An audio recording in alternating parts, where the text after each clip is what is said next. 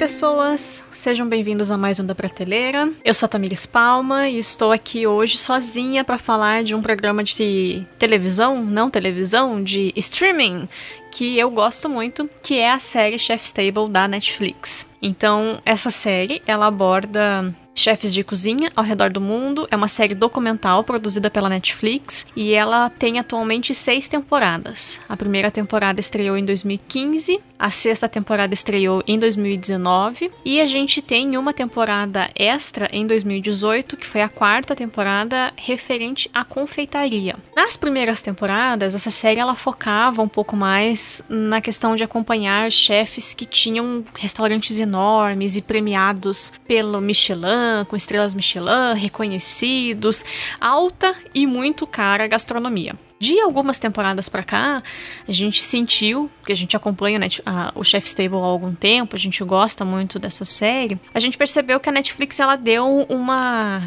descida assim no, nos cifrões do preço dos restaurantes. Talvez porque o formato fosse se esgotar, se acompanhando apenas restaurantes muito caros, ou mesmo porque as pessoas fossem enjoar, né, de, de ver restaurantes que a maior parte de nós nunca vai ter dinheiro para consumir.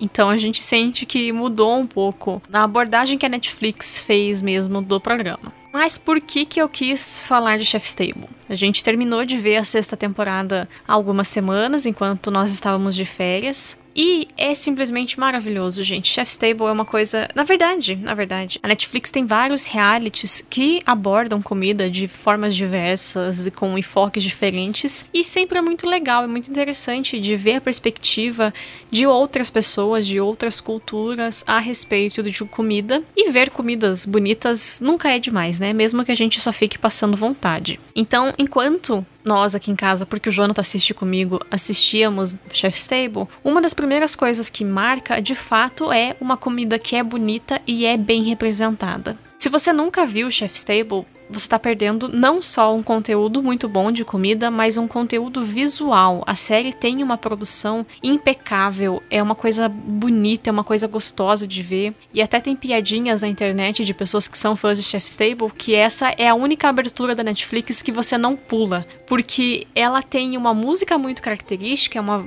música clássica, e aí você tem toda essa essa dança entre os garçons arrumando as mesas, os chefes produzindo né, os pratos e tudo mais. Então é uma coisa realmente muito bonita. E eu acho que é uma das principais marcas da série. É essa beleza. É uma beleza poética, é uma beleza na forma como os textos que os, os chefes vão conversando, né? A produção documental, documental da vida deles, mas também são takes muito lindos, tem cenas muito bonitas, sabe? É uma questão de, de luz, de iluminação. Então a produção da série é realmente muito fantástica e ela faz jus a esses alimentos tão bonitos, às vezes caros, mas tão alguns tão valorosos, tão diferentes, que são abordados na série. Então ela realmente estimula visualmente, ela valoriza os, os alimentos, os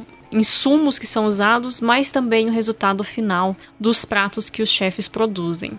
O segundo ponto que para mim é bem interessante é a diversidade de histórias. Apesar de ao longo dos anos a Netflix ter melhorado o aspecto de representatividade com mais mulheres, com pessoas de outras etnias, a gente tem desde a primeira temporada pessoas que saem do eixo Inglaterra, França e Estados Unidos. Então já tem um, um cara argentino, tem um rapaz sueco, uma moça, não lembro agora, mas tem uma pessoa da Suécia. Então a gente já tem essa diversidade de histórias que traz também uma diversidade de relações com o alimento. As pessoas têm origens diferentes, elas têm trajetórias até formar os seus restaurantes muito diferentes e até a forma como elas amam a comida é diferente, porque alguns é uma questão de apego à família, outros é uma questão de compulsão. Tem gente que parece que é compulsão mesmo, o negócio de trabalhar e tudo mais, mas no final das contas todos eles amam demais o que estão fazendo. Então é muito legal de ver como essa relação ela se expressa de formas diferentes também. Algumas pessoas são mais afetivas, outras pessoas são mais viscerais e são mais outras duras. Então é uma coisa muito maluca, assim. A gente tem uma diversidade de pessoas de origens que foram sendo mais ampliadas ao longo das temporadas da série, mas também de formas de lidar com a comida. Então é um programa que eu acho muito rico culturalmente nesse aspecto também. O terceiro é uma coisa que é bem pessoal, mas é foi o que me fez pensar em gravar esse programa. A emoção que a comida traz pra gente é uma emoção muito única, assim. Então, enquanto eu vejo Chef's Table, é muito difícil eu não chorar em pelo menos um ou dois episódios da temporada.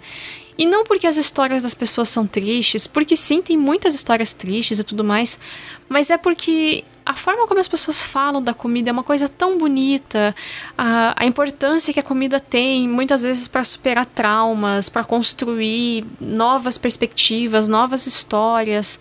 Quando a gente reflete sobre como a gente é privilegiado e existem pessoas que passam fome no mundo e tem pessoas que são muito mais privilegiadas que a gente que comem coisas caríssimas, esse tipo de coisa faz a gente se emocionar, faz a gente refletir um pouco e é muito bonito, sério, gente. Como os chefes vão colocando na série como eles construíram o amor deles pela comida. Geralmente essa construção se deu nas suas famílias, porque alguém da família já cozinhava e porque tinha aquela comida que tal pessoa fazia e te ensinou.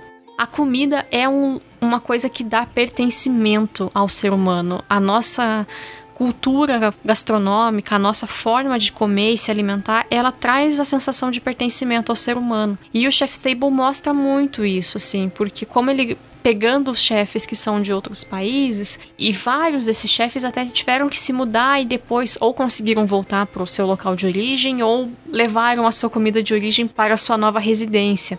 E isso mostra como a comida é importante, como a gente cria os laços, o nosso afeto em torno da mesa. É muito legal, assim. E eu acho muito bonito ver a emoção dos outros chefes quando eles falam da comida e eu tenho a minha própria memória afetiva com comidas específicas, e toda vez que eu assisto Chef's Table, outra série sobre comida também, eu sempre fico com a sensação de que eu quero construir essas memórias afetivas com os meus filhos. Então, é bonito de pensar isso, assim, como um prato de comida ele tem esse poder de fazer com que as pessoas se transportem para outras épocas, se transportem para locais de, de acolhida, de amor. Então é realmente incrível ver como os chefes vão construindo isso ao longo das temporadas, porque nenhum deles simplesmente ah, resolvi cozinhar, mas eu não tinha relação nenhuma.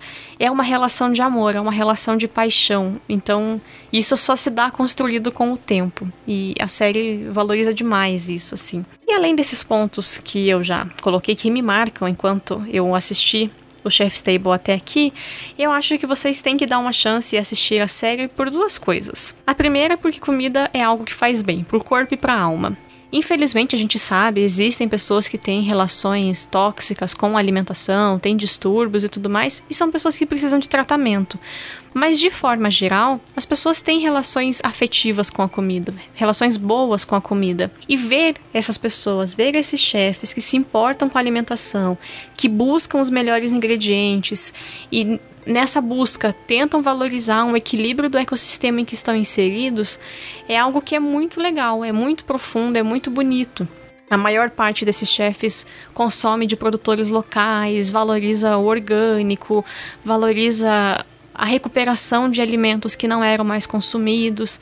Então há todo uma, um resgate histórico e um resgate ecológico de alimentos que com o tempo estavam sendo perdidos e abandonados. E o segundo ponto é que mesmo eu não tendo dinheiro para ir em nenhum dos, da, dos restaurantes, até tem alguns, assim, das temporadas mais novas que não são tão caros, mas eu não tenho dinheiro para viajar até o país, né? A gente tem sim uma volta em diversas culturas. Então, o programa ele faz com que você consiga ter pelo menos uma pincelada, um vislumbre de uma cultura diferente, de uma cultura que às vezes é tão distante. Teve pessoas da Índia, teve uma moça que é originária da Índia e depois foi para Inglaterra. Poxa, é uma cultura que a gente não tem acesso no Brasil. E aí ver como que se constrói, ver alimentos que os indianos comem e que a gente deu outros significados, é realmente muito legal. Então, há como se ter essa volta, esse panorama cultural, mesmo que por breves relances, porque o, o alimento conta histórias, a comida que a gente come conta histórias. Por que, que a gente come arroz hoje? Por que, que a gente tem a base da mandioca como nossa alimentação? É, eu gosto muito de falar de história da alimentação, eu dou aula para os meus alunos sobre isso quando dá, é, eu encaixo dentro do conteúdo de história regular do colégio, porque sim, a comida que a gente come conta histórias. Então, por exemplo, o quiabo, que é um alimento que no sul do Brasil não é tão consumido, eu não vejo tantas pessoas consumirem, mas a gente tem em outros locais. É um, é um alimento de origem africana, e aí você vai ter toda uma construção, o dendê mesmo, onde tem mais descendentes de africanos que foram escravizados, você vai ter mais esses alimentos. No sul do Brasil, a gente tem mais influência de alimentos de origem, alguns alimentos indígenas e outros é, europeus. Então, pensar na comida que a gente come também é pensar da história que a gente compartilha, também é pensar na história que nós somos consequência. E por isso a comida é algo ainda mais incrível, na minha opinião.